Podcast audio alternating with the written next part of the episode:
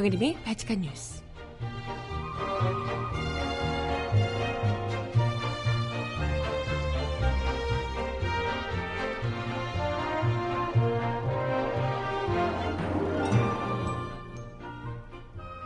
여러분 안녕하세요. 바칙한 뉴스 정혜림입니다.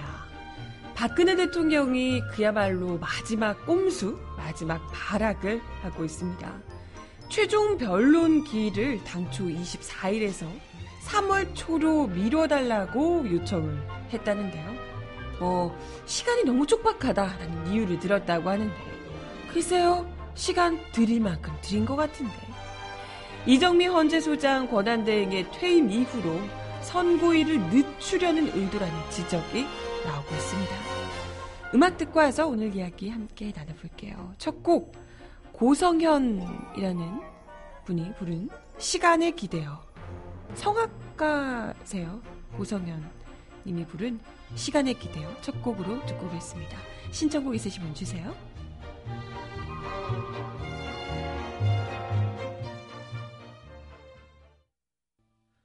전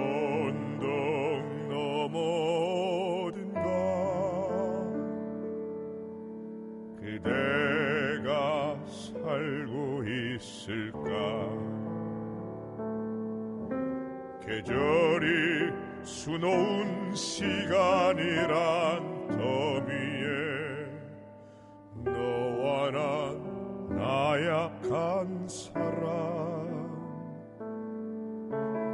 바람이 닿는 여기 어딘가 우리는 남아 있을까? 연습이 세월의 무게만큼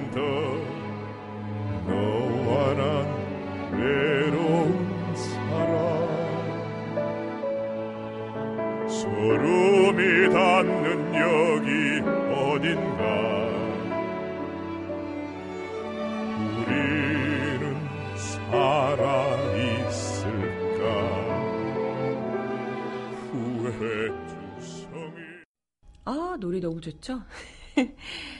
어, 고성현이라는 아주 유명한 성악가시래요. 목소리가 진짜 좋네요. 아, 멋져, 멋져. 시간에 기대요. 라는 곡이었고요.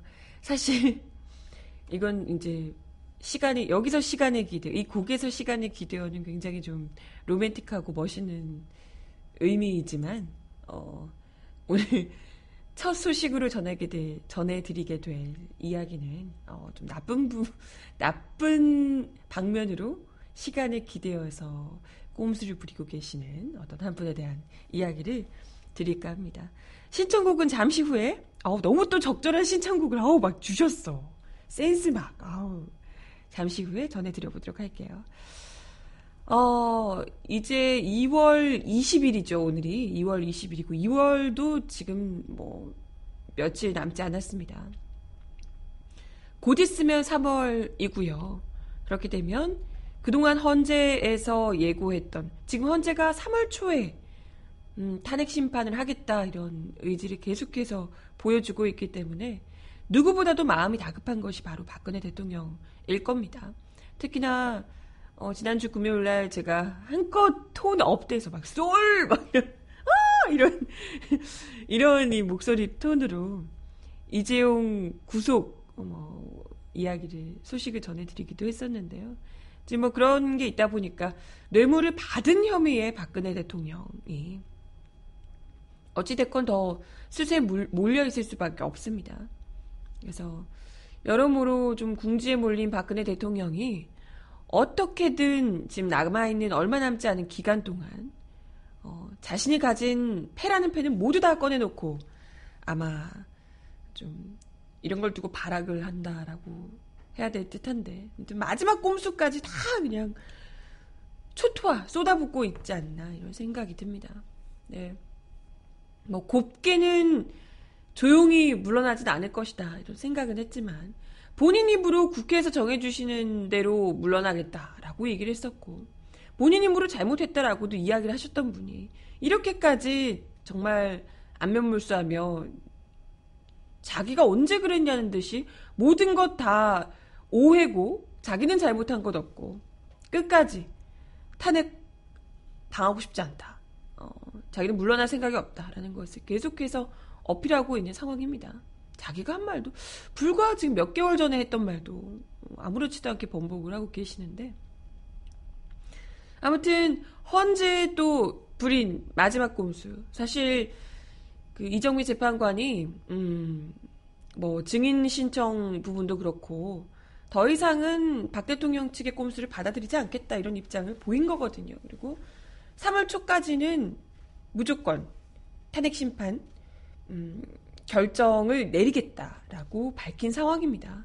이런 상황에서 박 대통령 측이 최종 변론기를 3월 초로 미뤄달라라고 요청을 했습니다. 원래는 24일로 지정됐었는데 이걸 3월 초로 미뤄달라는 건 너무 긴 거 아닌가요?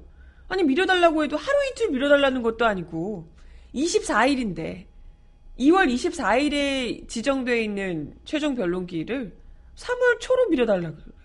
아우 왜 그냥 한 두세 달 미뤄달라 그러지? 배짱 보소 아주 그냥 어? 3월 초로 그냥 미뤄달라고 이렇게 배짱을 부리고 있어요. 뭐 그냥 임기 다 채우고 가겠다 이런 의지가 느껴지는데 뭐 글쎄 어떻게든지 기간을 늦추려 하는 것도 있지만 3월 초로 지정 얘기를 하고 있는 이유가 다 있는 거죠. 여러분들도 다들 아시겠지만 뭐, 말은 그렇습니다. 뭐 시간 부족, 시간이 너무 부족하다라고 얘기하면서 촉박하다. 22일에 마지막 증인 신문이 있고 23일에 종합서면 제출을 하게 되는데 이걸 고려할 때 24일 최종 변론을 준비하기까지 시간 촉박하다 이런 주장인데요. 근데 헌재에서 이미 이야기했잖아요. 더 이상 나올 것도 없고 지금 나와 있는 것들을 정리하는 수준이기 때문에 이게 결코 시간이 많이 걸릴 수 없다. 이런 얘기를 하고 있는 건데 이걸 이제 3월 2일 또는 3월 3일로 최종 변론기를 다시 지정해달라라고 요청을 한 겁니다. 네. 뭐 그러면서 이미 철회된 증인인 고영태 WK 전 이사를 다시 증인으로 채택해달라고 요청하기도 했답니다. 아유, 그냥 구질구질해요, 진짜. 구질구질해. 어떻게든 고영태를 불러와서 사실상 박근혜 대통령의 이 탄핵이랑 고영태 씨랑은 별 상관이 없습니다. 이 뭐 최순실 씨랑 뭐 어떤 이게 뭐 거짓말 했네 마네 이게 지금 중요한 게 아니고요. 박근혜 물론 그게 누누이 제가 발칙한 뉴스에서 이야기 드렸지만 고영태 씨의 증언을 계기로 이게 시작이 됐어요. 시작이 됐지만 그 이외의 것들은 다 박근혜 대통령 지금 측근들 측근들이 계속해서 증언하고 뭐 안종범, 정호성 이런 사람들 정화 녹취록 이 뭐 수첩 이런 곳에서 다, 다 드러나는 부분들 이런 것들이 다 박근혜 대통령을 향하, 향하 고 있기 때문에 이런 증거들로 인해서 지금 탄핵까지 오게 된 거거든요. 사실 그 건건들 어느 하나 빼놓지 않고 모두가 다 탄핵 사유예요. 고영태가 어떤 사람이냐가 지금 중요한 게 아니라고요. 근데 계속해서 이분은 뭐 고영태가 거짓말쟁이니 지금 뭐 요즘 밖에서 태극기 집회하시는 어르신들도 고영태를 잡아 가둬야 된다며 막 그러고 계시던데. 뭔 상관이냐고 대체. 근데 또 이미 헌재에서 철회한 철회된 증인인 고영태를 다시 채택해달라고 아주 구질구질 아휴, 매달리고 있습니다. 또 고전 이사가 고영태 전 이사가 지인들과 나눈 대화 내용이 담긴 녹음 파일을 재판정에서 재생해달라는 내용에 굳이 재판정에서 재, 재생을 할 이유가 없잖아요. 제출하면 알아서 듣고 뭐 이렇게 할 수 있는데 굳이 그걸 재판정에서 재생해 달라고 또 구질구질 형사소송법에 따른 재생 방법에 의한 증거조사 절차를 요구하는 의견서를 또 제출했다고 합니다. 어떻게든 시간 더 끌어보겠다. 시간 끌 수 있는 모든 방법을 총동원한다. 이렇게 생각하시면 될 것 같아요. 박 대통령 측이 증거조사를 신청한 녹음 파일, 틀어달라고 요청한 녹음 파일이 14개나 된답니다. 이걸 다 틀고 있자고? 지금 아 이미 알 대로 다 한다니까요. 모르는 사람이 누가 있습니까? 하여튼 이렇게 하는 건 사실 뭐 진짜 이게 너무 중요하다 이런 게 아니고요. 뻔히 알거든요. 박근혜 대통령 측 변호인들도 알고 현재 재판관들도 알고 우리 국민들 모두가 알지만 선고일을 늦추겠다. 그것도 3월 지금 2일, 3일 이렇게 이야기하는 이유는 이정미 헌재소장 권한대행의 퇴임일이 바로 3월 13일이기 때문입니다. 3월 13일 이후로 무조건 늦춰보겠다. 이런 의도가 있다는 거죠. 만약에 예정대로 24일에 최종 변론 기일을 하게 되면 3월 둘째 주 목요일인 3월 9일에 최종 선고가 이루어질 가능성이 높다는 관측이죠. 그래서 24일에 최종 변론 기일로 잡았을 때, 아, 이정미 재판관이 퇴임하기 전에 무조건 이걸 처리하고 가겠다는 의지가 있구나. 이렇게 우리가 다들 해석을 했었거든요. 통상적으로 헌재는 최종 변론기를 기점으로 최종 선고를 위한 재판관 회의, 평이죠. 그리고 결정문 작성 절차를 거쳐서 2주 후인 목요일을 선고일로 지정해왔습니다. 통상적으로. 그렇기 때문에 이제 24일이 24일로 변론길 지정한 게 3월 9일 3월 9일 최종 선고를 목표로 하고 있다. 이렇게 볼 수가 있다는 거죠. 그런데 박 대통령 측 요구대로 24일에 25일 이런 게 아니고 24일이 아닌 아예 3월로 밀어버린다면 3월 2일, 3일로 지정이 된다면 이건 뭐 빼박이죠, 빼박. 최종 선고일이 이정미 헌재소장 권한대행 퇴임 이후로 당연히 미뤄질 수밖에 없는 겁니다. 이거 여기서 2주 후라면 3월 16일 뭐 이렇게 되는 거잖아요. 2주 후면. 그렇기 때문에 이정미 재판관 이 권한대행의 평의 참석 여부가 불투명해지게 되면 재판관 7명만으로 지금 9명에서 1명 빠졌고 거기다가 이제 또 이정미 재판관까지 빠지게 되면 7명만 최고종 선고를 하게 되는 상황이 발생하는 겁니다. 심판 결과에 대한 왜곡 논란이 당연히 불가피해질 수밖에 없죠. 7명이 선고를 하는 게 맞느냐, 나머지 2명 재판관 임명 절차를 거쳐야 하느냐, 이런 논의가 불붙게 된다면 재판관도 또 박근혜 대통령이 뭐 임명을 해야 될 텐데 이걸로 막 감론을박이 벌어진다면 당연히 기간이 한정없이 늦어질 수밖에 없고요. 이러다가는 탄핵안 가결 이후 6개월 동안인 법정 탄핵 선고 유효 기간을 꽉 채워서 그냥 흐지부지 될 수도 있다는 얘기예요. 이걸 의도해서 어떻게든지 밀어보겠다라는 의사. 박 대통령의 정말 노골적인 의사가, 의도가 엿보이는 대목이죠. 정확하게 3월 2일, 3일 이렇게 하는 것 자체가 이정미 재판관 안에 이 임기 안에 끝내지 못하도록 하겠다. 마지막 발악이라는 겁니다. 이게 발악이죠, 발악. 네. 하지만 이미 우리 국민들 지칠 대로 지쳤고요. 더 이상은 이런 식으로 꼼수로 미뤄지는 꼴 절대 못 본다. 이 지금 헌재에서도요, 재판관들이 봐줄 대로 봐줬습니다. 말도 안 되는 무더기 증인 신청, 이런 것들. 사실상 탄핵 사유와 전혀 관련도 없는 인물들까지 끌고 와서 어떻게든지 그냥 시간만 무슨 자체 필리버스터 같아요. 증인들 신청하면서 미뤄, 미뤄보겠다고 어떻게든지 하고 있는데 이런 것들, 이런 꼼수 더는 못 봐주겠다라는 거고요. 당장 정해진 긴 한 안에 박 대통령이 이런 아 이미 시간 드릴 만큼 드렸거든요. 그죠? 이거 이렇게 했는데도 안 못한다라는 건요 의지가 없다는 거고요. 할 생각이 없는 거죠. 애시당초 그 시간 안에. 그러니까 어, 어, 무슨 일이 있어도 그 시간 안에 해낼 수 있도록 압박을 해야 하고요.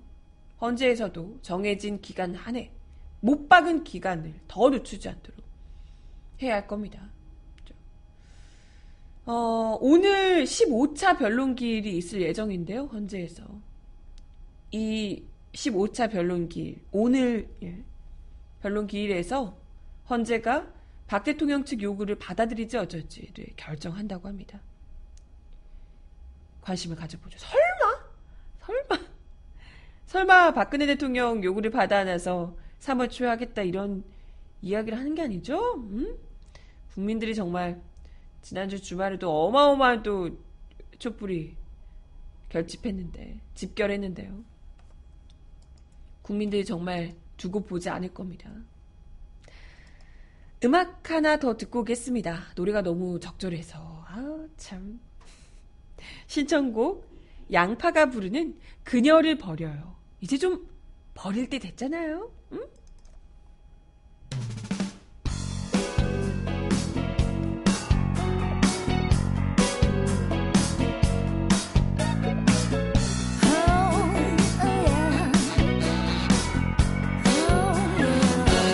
수 있잖아요.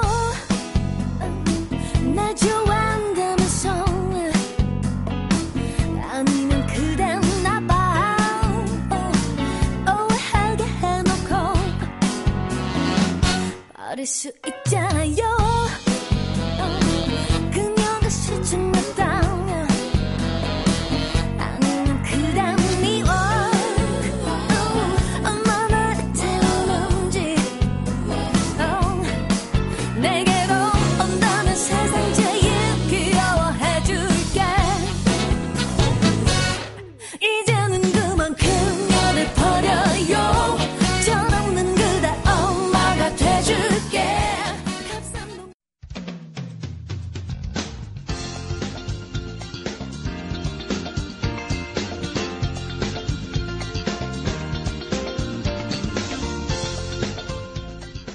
정하나의 바칙한 브리핑.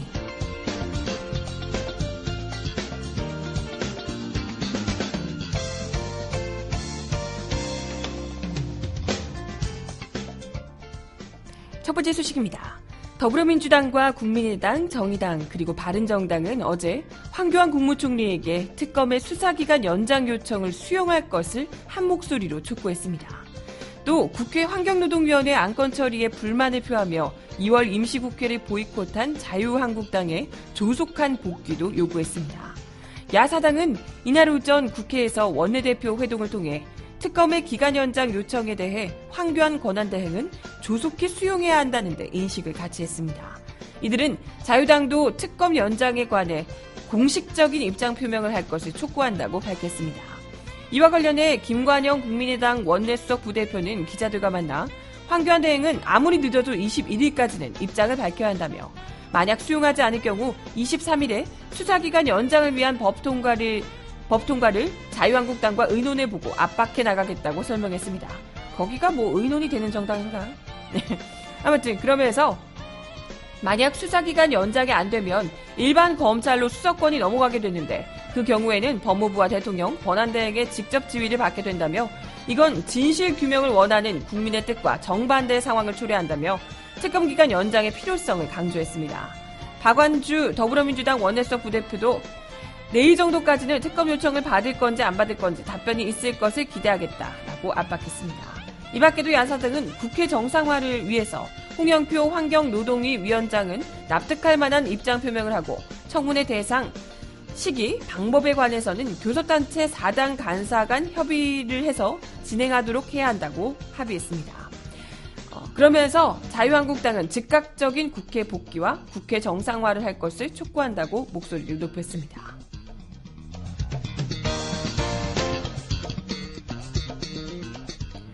다음 소식입니다. 박영수 특검팀이 007 작전을 방불케 했던 최순실 씨의 출입국 과정에 우병우 전 청와대 민정수석이 개입한 정황을 포착했습니다. 특검은 최 씨의 국정농단 사건이 불거졌을 때부터 핵심 참모인 우 전 수석이 박근혜 대통령을 도와서 이번 사태를 수습하는데 깊숙이 관여했다고 보고 있습니다. 특검은 지난 18일 피의자로 출석한 우 전 수석을 19일 새벽까지 19시간에 걸쳐 조사하고 19일 어제 오후 우 전 수석의 사전 구속영장을 청구했습니다. 이날 사정 당국에 따르면 특검은 독일, 덴마크 등 유럽 곳곳에서 도피 행각을 이어오던 최 씨가 돌연 귀국을 결심한 배경에 우전 수석의 조언이 영향을 끼쳤다고 보고 있습니다. 최 씨는 지난해 9월 3일 미르재단, K스포츠재단 강제 모금 사건 등에 자신이 관여했다는 의혹이 불거지자 독일로 출국했습니다. 그로부터 두 달 뒤인 10월 30일 검찰 조사를 받겠다며 돌연 귀국을 했는데요. 이와 관련해 특검은 지난 최근 지난해 10월 26일 박 대통령이 차명폰으로 최 씨의 언니인 최순득 씨를 통해 최 씨에게 귀국을 지시한 정황을 공개했다고요. 이후 특검은 박 대통령 지시와 최 씨 귀국으로 이어지는 일련의 과정에 당시 청와대에서 국정농단 사건 대응을 주도했던 우전 수석이 관여했는지 조사했습니다. 특히 최 씨가 귀국 직후 검찰 출석 전까지 하루가량 시간을 벌며 주변 정리를 했는데 기억하시죠? 여기에 우전 수석의 입김이 작용한 것으로 특검은 보고 있습니다. 역시 그럴 줄 알았죠. 최 씨가 긴급 체포를 해도 무방할 정도의 중대한 범죄 혐의를 받고 있는데도 신변을 정리할 시간을 얻은 데는 검찰을 지휘하는 우전 수석의 개입이 있었다는 겁니다. 이 밖에 우전 수석 재임 중 민정수석실 인사 자료 다수가 최 씨에게 전달된 정황도 특검이 포착했다고 하네요. 지난해 7월 무렵 최 씨에게 전달된 자료에는 거- 경찰청장과 우리은행장, KTNG 사장 후보자에 대한 인사검증 내용이 담겨 있었습니다. 해당 자료는 최 씨를, 최 씨의 부탁을 받고 이를 보관해온 최 씨의 조카 장시욱 씨가 특검에 제출한 것으로 알려지고 있습니다. 지난 18일 오전 특검 사무실에 도착한 우전 수석은 최 씨의 국정농단을 방관했다는 의혹에 대해 어떻게 생각하느냐라는 질문에 여전히 최 씨를 모른다라고 답변했다네요. 어허, 그럴 리가. 모르는 사람한테 뭘 그렇게 많이 해주셨을까? 남지특검은 우전 수석 조사를 마치고 어제 오후 속전속결로 영장을 청구했습니다.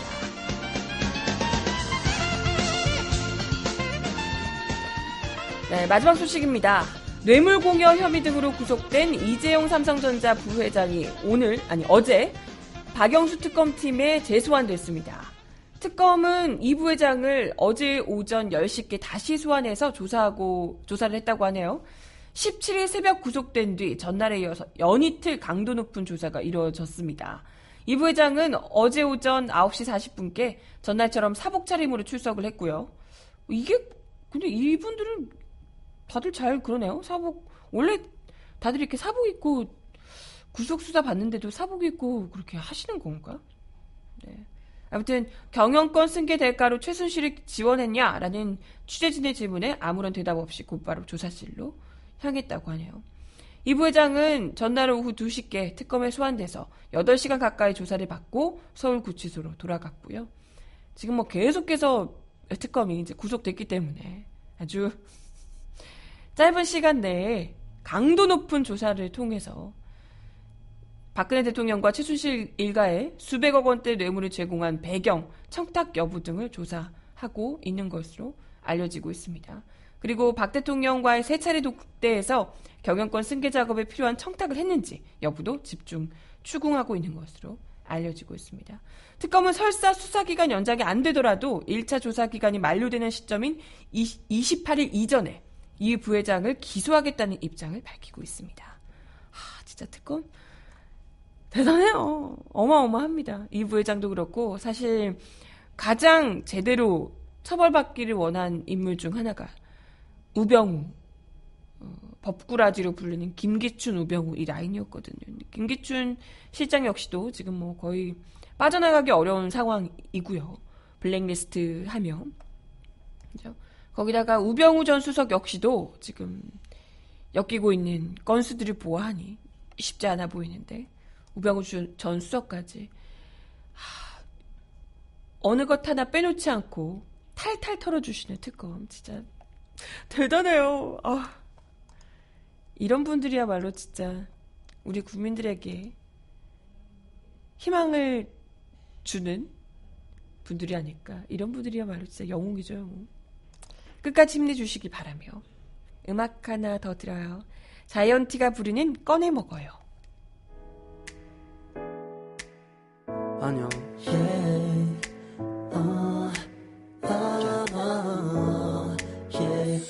쉽지 않죠.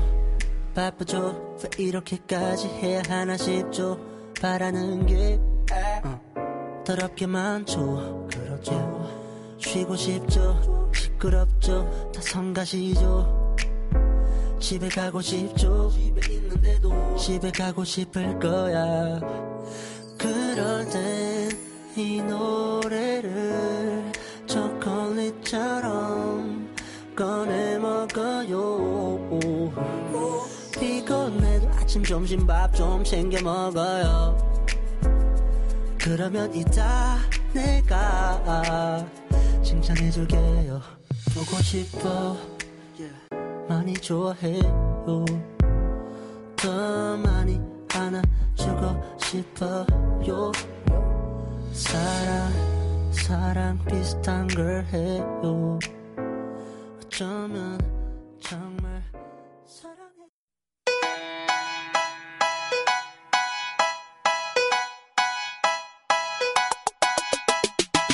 Look inside. Look 이 사람 inside 왜 your 이럴까요? tiny mind, then look a bit harder. Cause we're so uninspired, so sick and tired Of all the hatred you harbor. So you say. 촛불 집회 참가자를 무차별 폭행한 혐의로 탄핵 반대 집회 참가자 최모 씨가 경찰에 입건됐습니다. 아니, 이게 무슨 일인가요?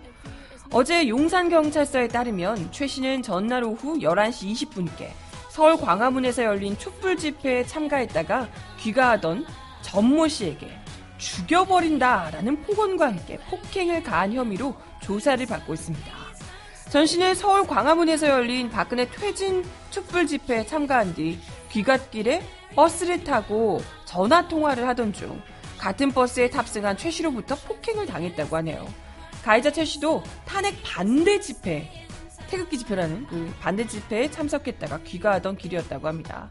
최 씨는 빨갱이 놈아 죽여버린다 등의 욕설을 퍼부으며 전 씨의 앞면을 손바닥으로 가격하며 발로 정강이를 걷어차기까지 했답니다.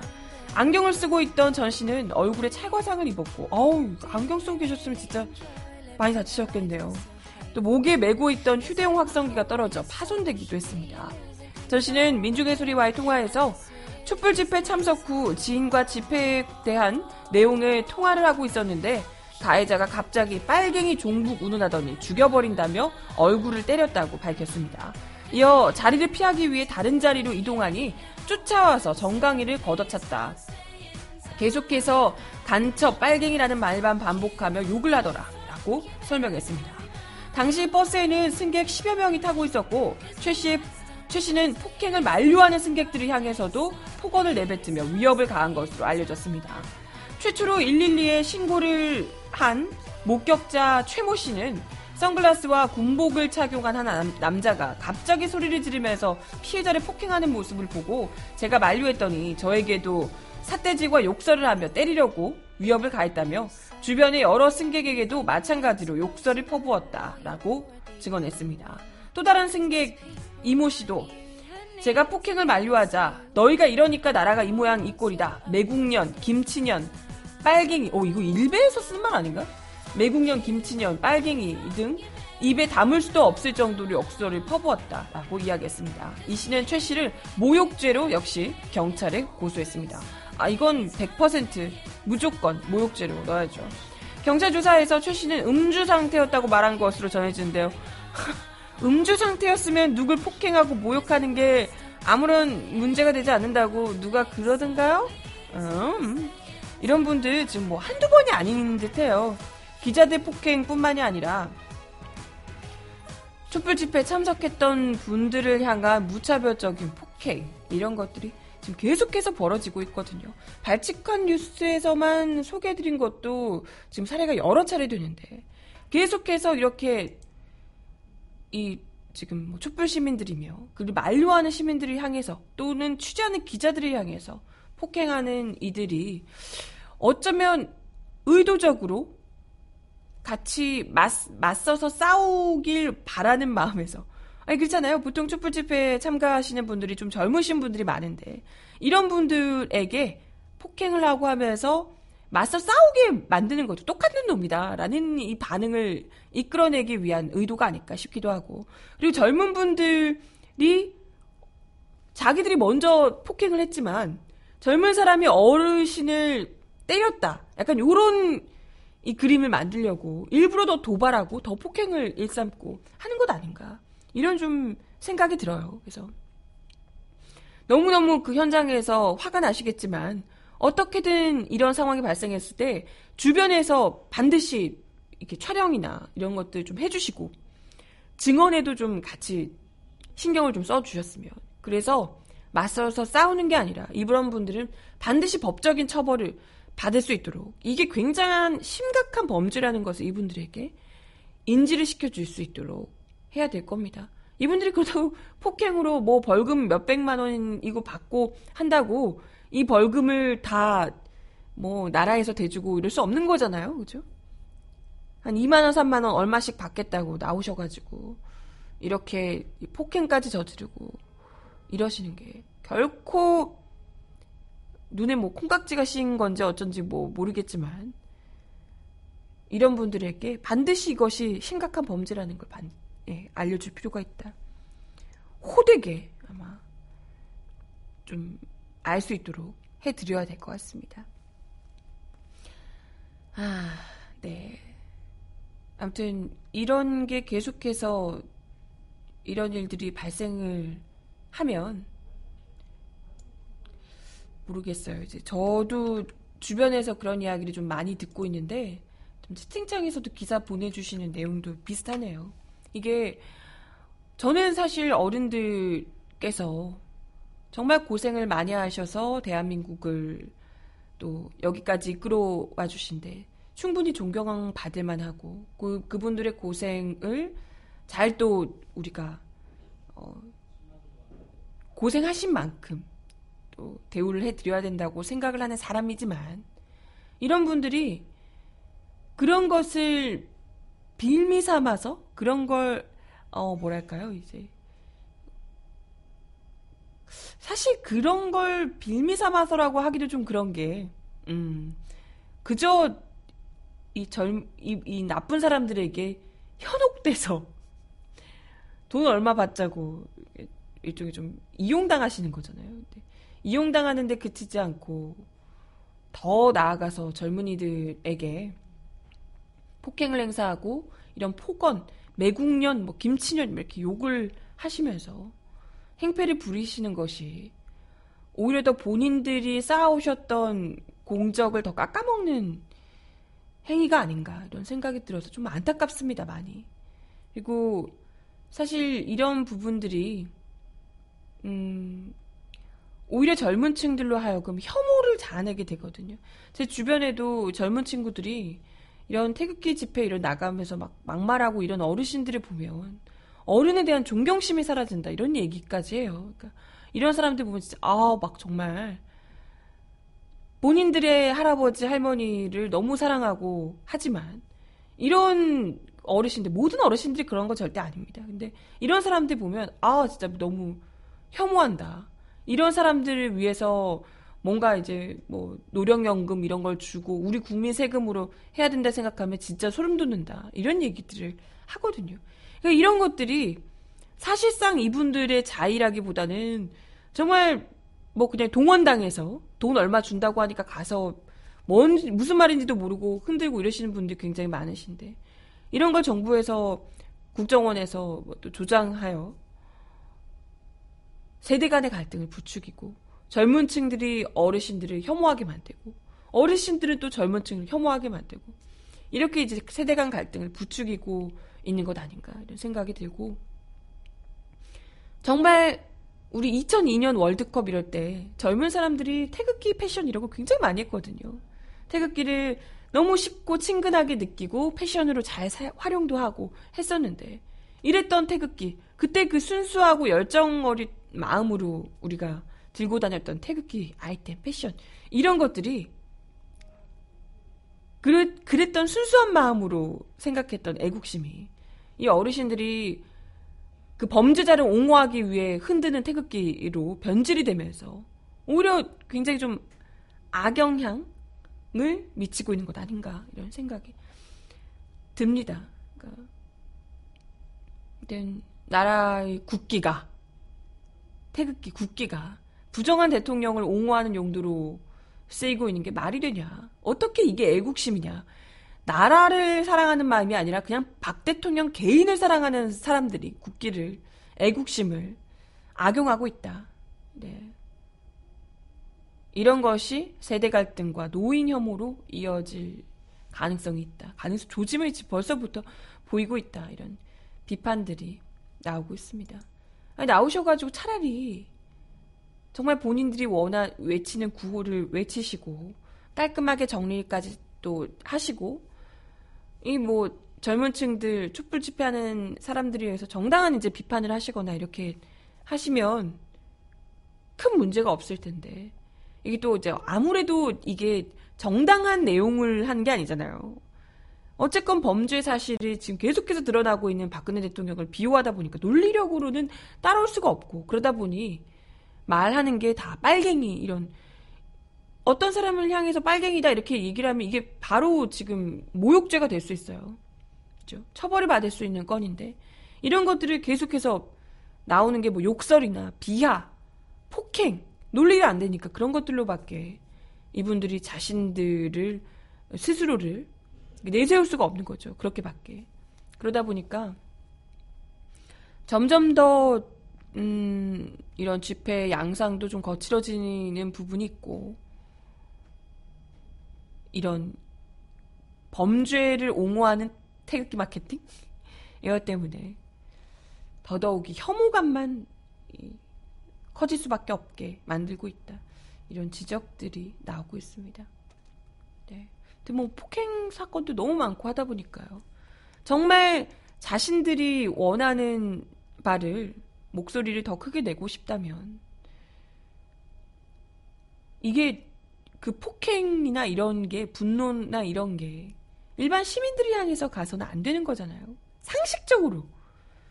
워낙에 뭐 이분들이 지금 상식 상식 자체가 없으신 분들이라 지금.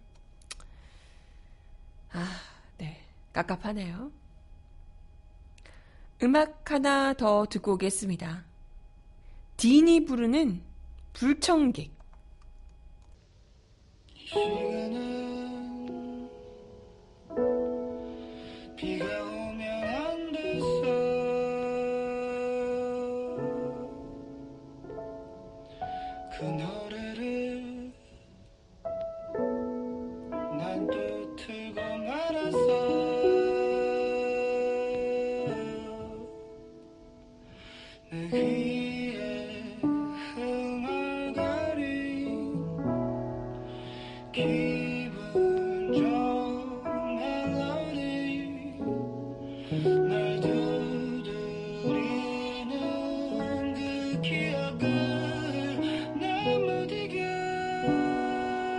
그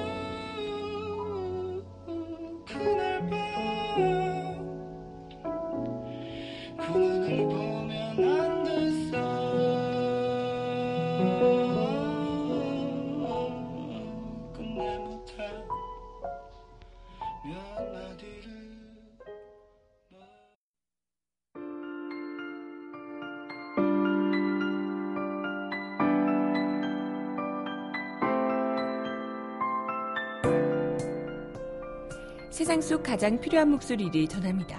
여기 곧 우리가 있어요.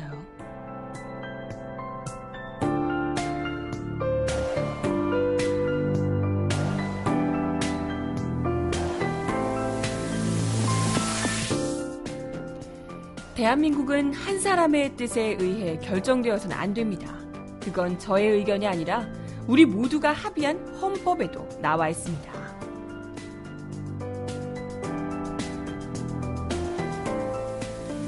방송인 김재동 씨가 어제 강원 춘천 김진태 국회의원 집 인근에서 열린 김재동과 함께하는 춘천 1만 촛불 집회에 참석해 이같이 말했습니다. 김 씨는 만민공동회를 진행하며 대한민국이 한 사람의 나라가 아니라 우리 모두의 나라가 되기 위해서 어떤 일을 해야 하는지 이야기하기 위해 여기 모였다. 진보와 보수를 넘어 함께 사는 대한민국의 공동체가 어떤 것인지 서로 대화를 나누는 자리가 됐으면 좋겠다고 말했습니다. 김지동 씨는 경제 발전은 박정희 전 대통령 혼자의 공이 아니라 그 시대를 살았던 우리 아버지 어머니의 공이 있었기 때문에 가능했다.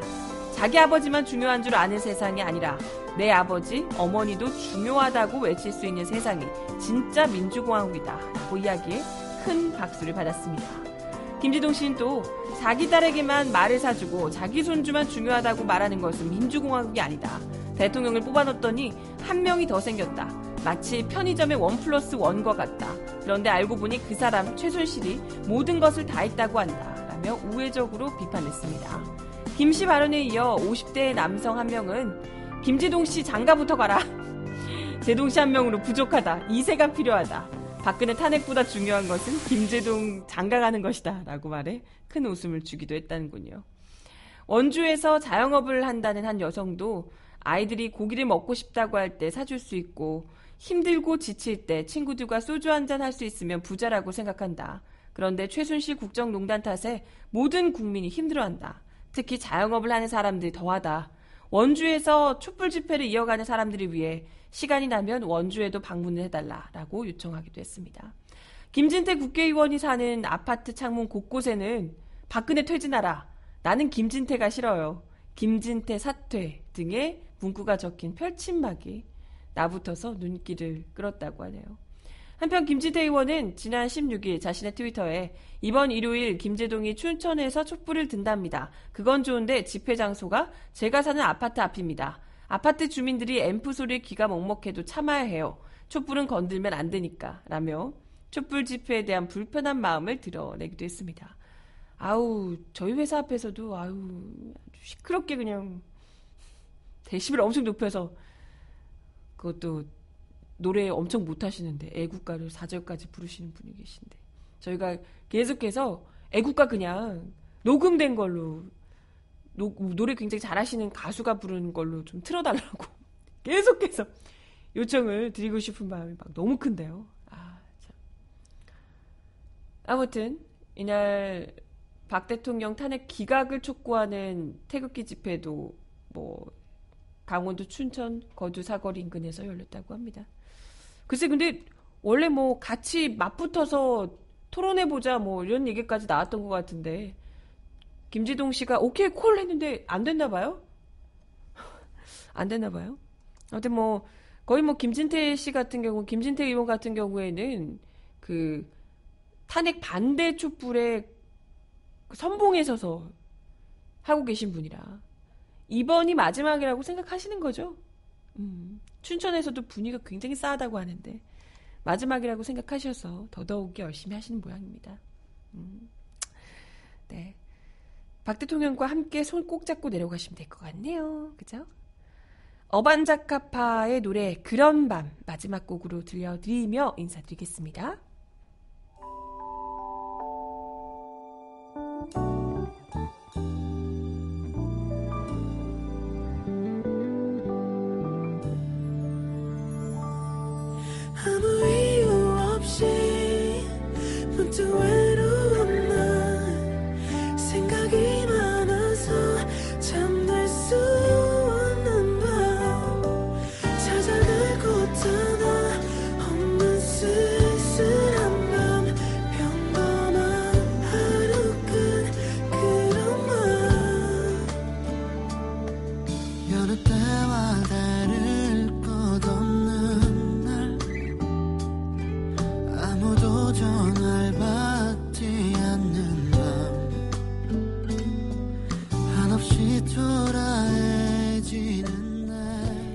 오늘도 발칙한 뉴스 함께 해주셔서 감사합니다. 월요일 아침부터 바람이 거하게 부는데요. 오늘 오후부터 기온 뚝 떨어지고 내일 아침에 진짜 많이 춥대요. 다들 건강 잘 챙기시고 저는 내일 10시에 다시 오겠습니다. 여러분 좋은 하루 보내요. 안녕.